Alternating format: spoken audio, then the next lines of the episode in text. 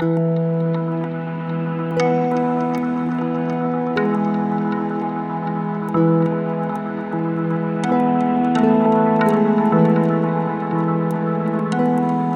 there, this is Mike, and you're listening to Feeling Twisty. I'm really glad you're here. I've been looking forward to this episode all week. I love getting messages and calls from folks who want to share with me how they're exploring the power that they are. What I want to do with Feeling Twisty is to share with you my experiences and those of others to get you to realize that the answers you seek have always been within you. There is no one or no force outside and separate from you that can save you. There's no one to convince that you deserve anything. And you can put yourself to the test. Like 2 Corinthians 13:5 says, "Test yourselves. Don't you see that Jesus Christ is within you? Don't you recognize that power and wisdom of I am that is within you? One listener, Brian, and I had started chatting this week. And a couple of days later, he sent me a message. He said, Every time I'm about to ask you a question, I end up being still for a moment and falling back on the first principle.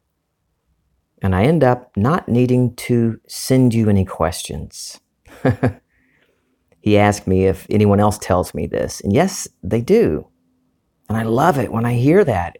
Oh, it's a thrill to hear that someone recognizes that they are the operant power, as Neville says, and they realize that they have unlimited supply of anything and everything, and that supply is within them. These next few stories are about people that did the same thing. They didn't look to someone else for help. They didn't even come to me for suggestions.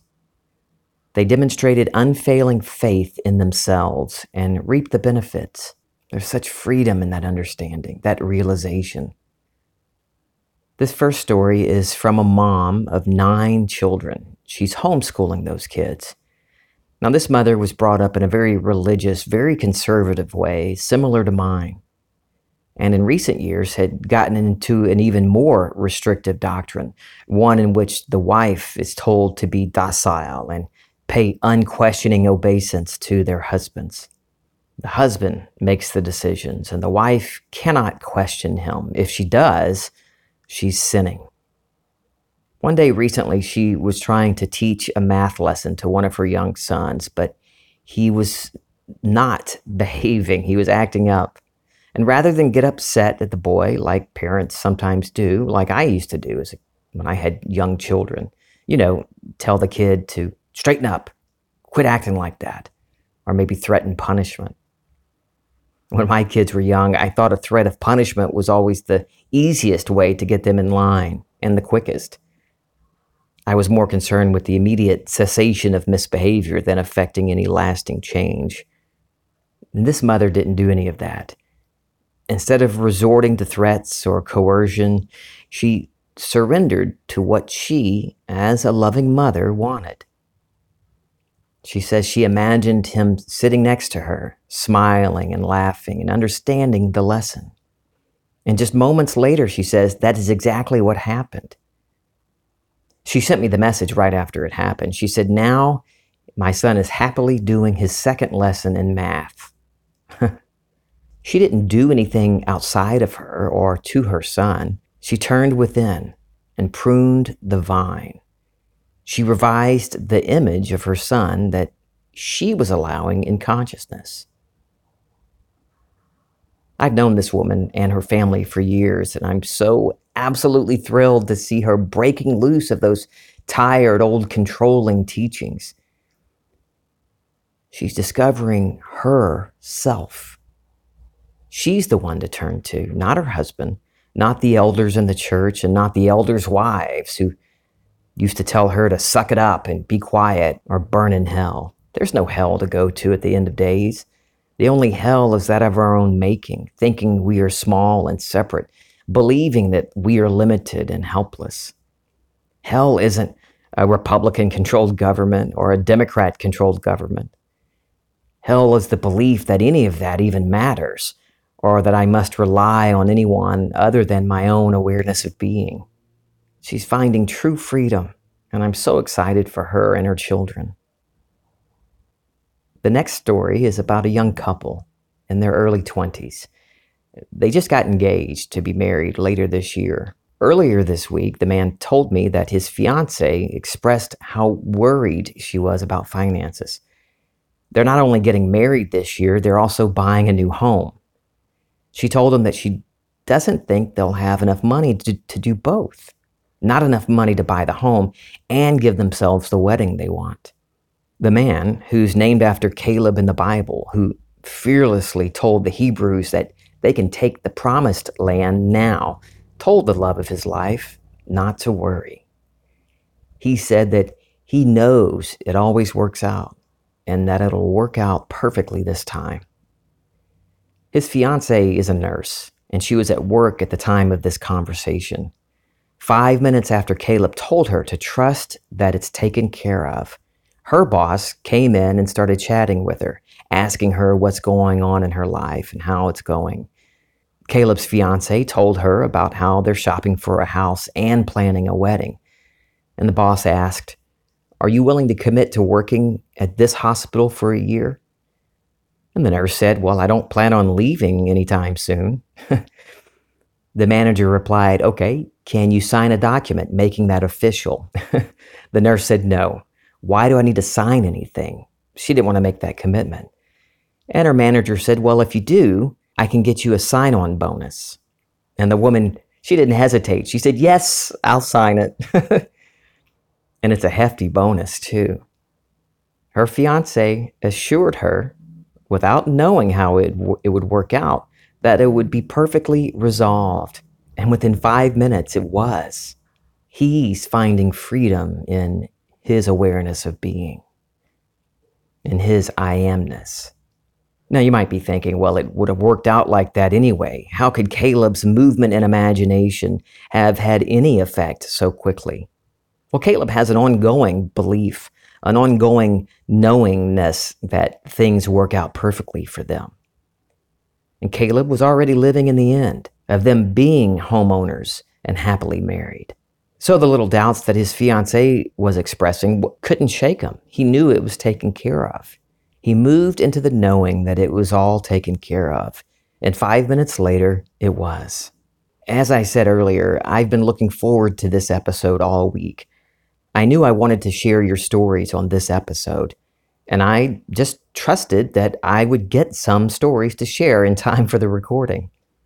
And those three stories came in throughout this past week yesterday morning, I was thinking about today, about this episode, and I thought, well, I'd like one more story, another good story to round out the episode.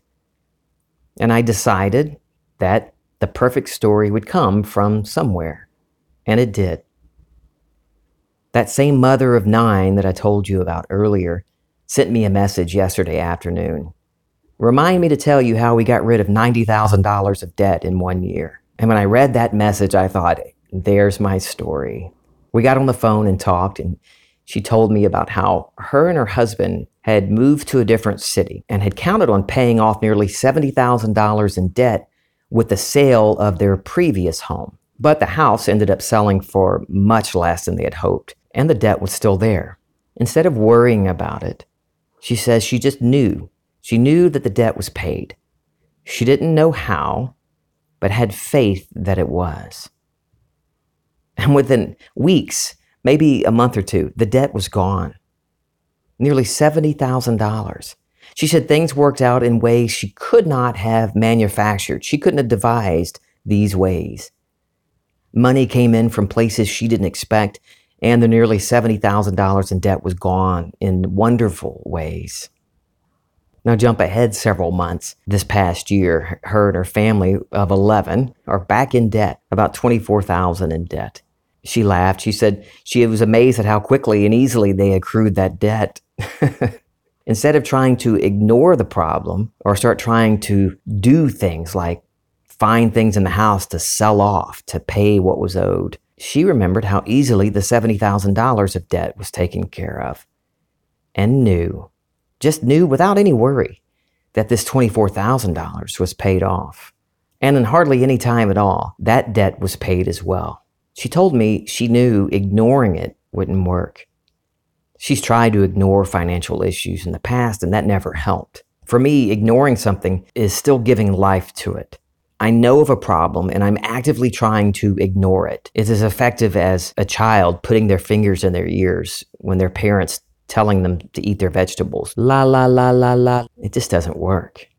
It's like a dog chasing me, running from it and not I'm not going to look at it. I'm just going to keep running like hell away from it. Maybe it'll go away. to me, that's ignoring a problem because I'm still seeing it as a problem. The problem will remain until I intentionally move in consciousness. While I'm still in a state of lack, lacking whatever it is I want, I will want to run and ignore that problem. But once I move into a state of freedom, and in this case, a state of financial freedom, I don't feel a need to run or ignore because I'm no longer seeing it as a problem. I can choose something else. I can look at my financial statement, recognize that the numbers show a debt, but know that it's paid in full. I can recognize that the facts say that I'm unemployed or that I'm running out of money, that it appears that way. But is that really me? Or am I just aware of what facts are telling me? I can look at it and still feel the reality of financial freedom feel the reality of being out of debt in a wonderful way, not through some bankruptcy, but out of debt and free by a movement in consciousness. This woman didn't give me the details of how the debts were paid off, and I don't need the details. Oh, they're fun to hear, but it really doesn't matter. When we ask for details, sometimes we're looking for ways to justify how it happened. When we get too many details of an event, we can't help but see the chain of events. Oh, well, look, this is how it happened. This happened and this happened. And then we start to think, well, it would have happened anyway. And we forget the seed that we planted. And we credit our harvest to something else or to someone else. This mother of nine was living in the end of her wish fulfilled. She told me that when she relies on reason and logic, it ends up in frustration and failure. But when she acts and lives by faith, it always works out. I love how Neville defines faith loyalty to unseen reality. We're not creating something, it's already there. Because if we can experience it in imagination, experience the feeling of that wish's fulfillment, it's real. How can we experience something in imagination, in consciousness, unless it already exists? Each person in these stories had something in common. They knew their wish was fulfilled. They knew. They were certain it was done. Like Brian and his questions. Instead of asking me, turning to someone else, which is perfectly all right.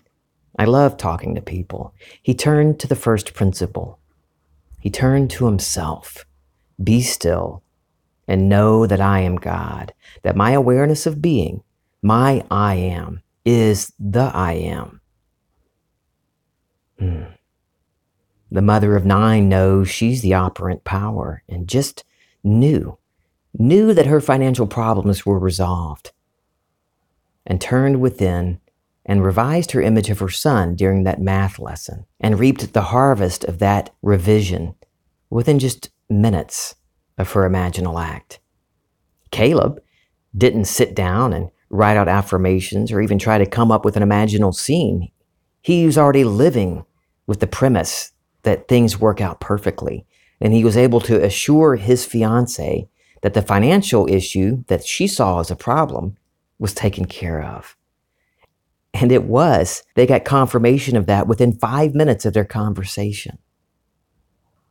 How do you know? And I've had I've had many episodes about this. This peculiar certainty, this knowing that it's done. Well, look around you. What do you see?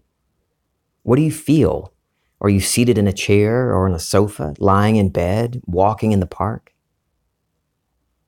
You're experiencing all kinds of things right now. You're hearing and seeing and feeling, maybe tasting. Maybe you're eating a yummy sandwich right now. If someone were to run up to you and tell you that you're wrong, you're not walking in a park, you're not seated on a sofa, you would think they were crazy. You would laugh at them because you're experiencing it right now. You are experiencing this podcast in a first person present tense experience, hearing my voice. You know because you are experiencing it. You know what you're experiencing is real. Well, that's the same assurance, the same knowing that I always talk about, that these people in these stories are talking about. When I imagine fulfillment of my wish, I'm experiencing its fulfillment. Now, I'm having a first person, present tense experience. Whether or not I imagine a scene, I feel the feeling of my wish's fulfillment. I assume the feeling. I know that if I experience it, that if I feel it in imagination, that it must become a fact in what we call this real world. Your faith in your imagination will determine what's expressed in your world. I'm talking about making changes in your life, getting the life you want. You've always been expressing the states of consciousness in which you dwell, but unknowingly for most of your life, thinking that others are causing it. But now you want to be intentional about it. When I have moments of reacting to circumstances, I remind myself I've already experienced the wish fulfilled. And I bring up that feeling again. And I bring it up again and again. I bring it up as often as I notice that I'm thinking and feeling something counter to what I want. I don't get upset about it. I notice it. And I get back into that feeling, back into the state of that wish fulfilled. Neville says the state you most frequently return to is your dwelling place. And the more frequently you, you return to the feeling of your wish fulfilled, the more natural it becomes to you. And it's no longer something you even have to think about. It is your nature to be in that state. So I get back into the feeling when I notice I'm thinking and feeling something that says I'm not that already, that I don't have that already get back into that feeling, and then I go about my day. I know that as I fall asleep, the state I fall asleep in will tell me the day I'm going to have tomorrow. So I fall asleep knowing that my wish is fulfilled, that my life is the way I want it. I fall asleep knowing that my loved ones are thriving. When I was a reporter, I always tried to get the most credible sources for my stories. I wanted a primary source, someone who could give me a firsthand account of an event.